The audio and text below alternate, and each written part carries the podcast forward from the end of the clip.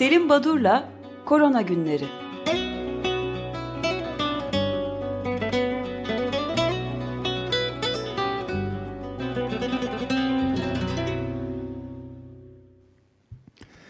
Günaydın Selim Badur, merhabalar.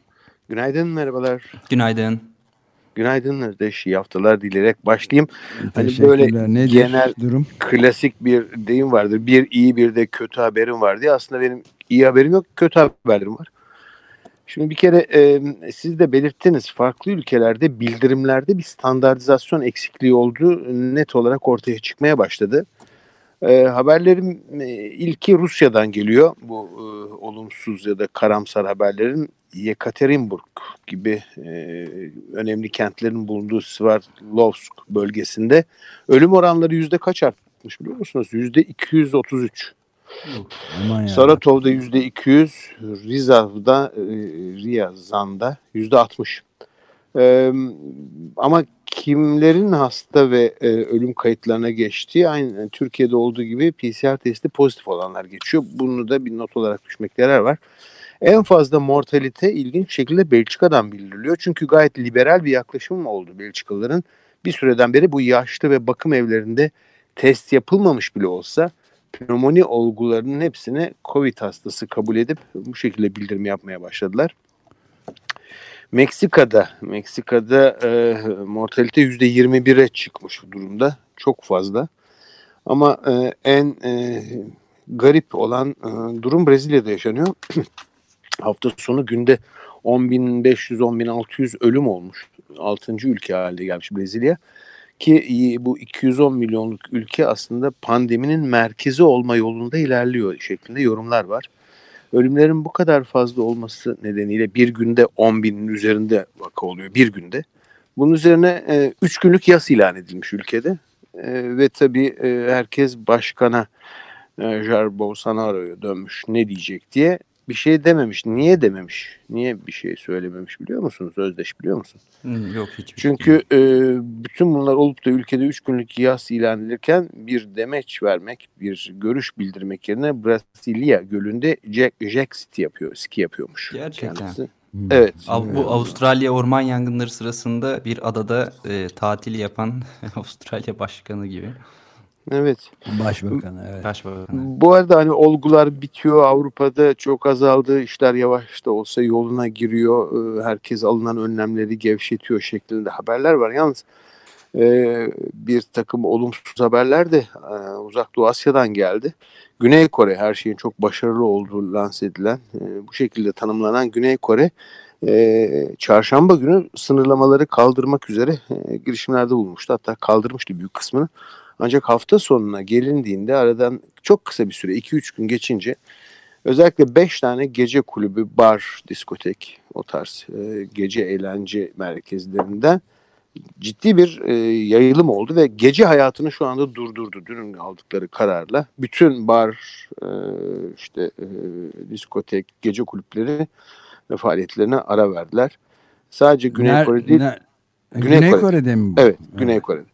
E, ve Güney Kore'nin dışında e, hani olguların birdenbire yükseldiği şu son iki gün içinde ilginçtir. Çin'de e, Çin'in e, Wuhan bölgesinden herhangi bir yeni olgu yoktu. Birdenbire yeni olgular çıkmaya başladı Wuhan'dan. E, o bölgeye özgü bir durum.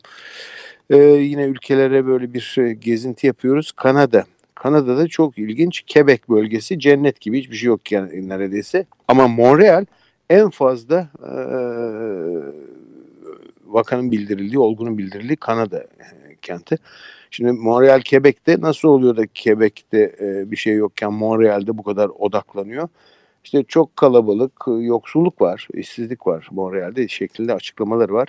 Ve ölenlerin %80'i de yaşlı bakım evlerinde kalanlar. Ee, e, bu, bu galiba küresel bir olgu. İşte İsveç'te %90'a kadar şu anda işte geçen hafta sonu İsveç Sağlık Bakanlığı özür dilediğini açıkladı. Huzur evlerinde kanlardan. Kendileri %90 ölümlerin burada gerçekleştiğini söyledi. Dünya genelinde de çok yüksek huzur evlerinde. Yaşlı evet. bakım evlerinde kalan. Ya Belçika'da filan da e, evet. E, bu sizin önemli. geçen hafta bahsettiğiniz bir makale vardı. Evren Baltay ile Solya Özel'in. Evet. Onlar evet, bu evet. meseleye özel olarak mesela e, duruyorlardı. Türkiye'deki işte tamam. aile yapısının bir e, fark yarattığını söylüyor. Çünkü aileler Türkiye'de bakıyor. Yaşlı bakım evlerinde evet. görece daha evet. az diyorlardı.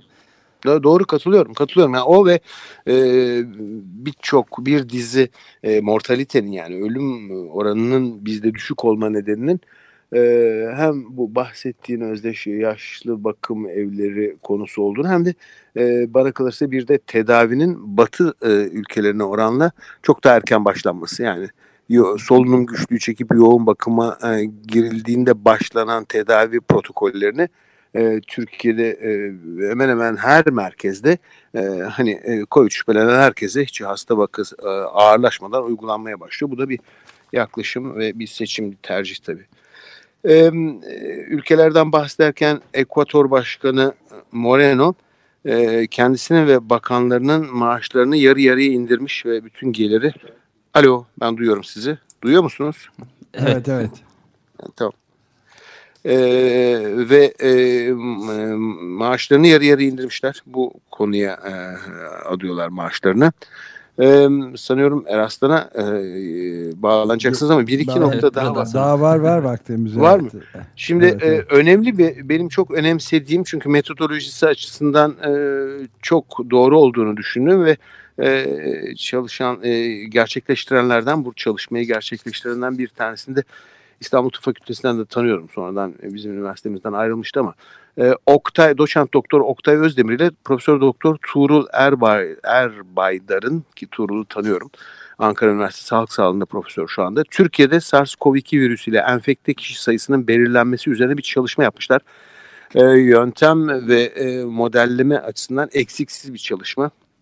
Buna göre buradaki e, sonuçlara bakalım neler yapmışlar. Analizi 3 basamakta yapıyorlar.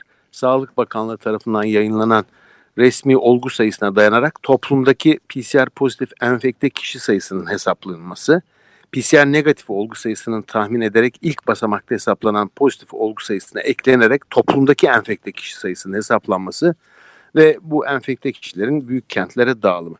Bu hesaplamaya göre isterseniz daha sonraki programlarda ayrıntılarına bakarız ama e, toplam SARS-CoV ile enfekte kişi sayısı resmi olgu sayısının 12.6 katı ve Türkiye'de şu anda 6 şu anda değil 6 Mayıs itibariyle 1.654 milyon SARS-CoV-2 ile enfekte kişi olduğunu hesaplıyorlar. Ee, enfekte kişilerin 1 milyon 30 bini İstanbul'da. Bu e, ilginç ve önemli, önemsediğim bir e, çalışma. E, doğruluk payının yüksek olduğunu düşünüyor ve eğer e, ilgilenirseniz önümüzdeki günlerde belki daha e, ayrıntılı e, bu raporu konuşabiliriz. Yani evet, resmi... bundan bahsedelim. Yani hem e, bu sözünü ettiğiniz e, yeni araştırma nerede yayınlandı onu da bilirseniz hemen. Bu, bu aslında bir rapor şeklinde bana geldi. Nerede yayınlandığını bunu hemen öğrenip Turul'dan e, ben size ileteyim. Ee, evet sanırım. ki siteye koyalım e, Açık tamam. Radyo e, web sitesine. Tamam. Aynı zamanda Evren Balta ve Soley Özel'in e, yazısını da ilk önce Enstitü Montaigne'de yayınlanan evet. Evet. yazıyı da İngilizce olarak onu da koyalım siteye. Evet, Bu verileri güzel bir analiz ikisinin çünkü makalesi. Evet evet ben ben de Türkçe'de katılıyorum yani. E, hatta yurt dışındaki bir takım konuyla ilgili e, arkadaşlarıma yollayıp onların yorumlarını da aldım. Bir ara onlardan da bahsederiz. Şimdi iki tane önemli haber var. evet. Bir tanesi yani bilimsel makaleler JAMA dergisinde hafta sonu çıktı. Dian Genk Lee ve arkadaşlarının e, PCR pozitif çıkan e, COVID-19 oldukları e, kanıtlanmış olgularda e, semen incelemişler. Yani bu e, e, spermleri de içeren hmm. seminal sıvıyı e, ve yüzde 15.8'inde pozitiflik saptamışlar. Bu neyi getiriyor? Cinsel yolla bulaşma özelliği de var mı? Buyurun. Bu da buradan e, e, yeni bir yaklaşım. Hadi cinsel ilişkiyle bulaşan yani seksüel transmitizm acaba? Konusu da devreye giriyor. Evet. E, bu, bunun dışında e, en olumsuz ve en olumlu haberle bitireyim. Olumsuz haber Science dergisinde dün yayınlandı. Myron Cohen e, bir makale yazmış, bir editorial. Aşı ön denemelerinde diyor, ilk elde edilen sonuçlar hangi e, proje olursa olsun tümünde ortak e, aşının etkinliği yüzde 60 ile 70'in üzerine çıkmıyor. Yüzde 100 koruma yok diye bir e, yazısı var. Ama e, e, günün en iyi ve tek iyi haberini sona sakladım. E, o da e, Sayın Mehmet Barlas'ın yazdığı köşe yazısında salgın sonrası Türkiye Avrupa Birliği üyeliğine hazırlanıyormuş. Sizin de lütfen gerekli hazırlıklarınızı Ben de şaşırmıştım niye Mehmet Barlas'ı veriyorsunuz diye. ee, yani Özdeş hazırlıklarımızı yapalım. Evet, süper. Evet, abi. Yine bir fırsat kapısı yani. Ee, evet, evet ve gayet doğru bir analiz tabii yani yanılma payı bence hiç yok. Ee, güzel bir analiz. Peki ben bitireyim Peki, isterseniz. Çok teşekkür ederiz. Yani... Evet yani evet sevdiklerinizi kendinizi korumak için aman e, bir takım önlemleri e, mesafe, e, kişisel mesafe ve maske kullanmayı unutmayın. Ama sevdiğiniz radyonuzu da korumak için desteğinizi sürdürün, ihmal etmeyin deyip bitireyim. Çok teşekkür ederiz Selim Badur. Görüşmek üzere yarın. Görüşürüz. Sağ olun. Görüşmek üzere. Selamlar. Sağ olun.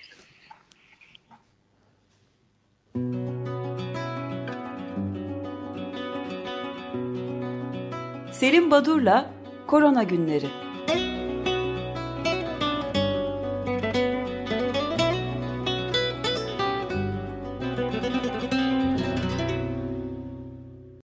Açık Radyo program destekçisi olun. Bir veya daha fazla programa destek olmak için 212 alan koduyla 343 41 41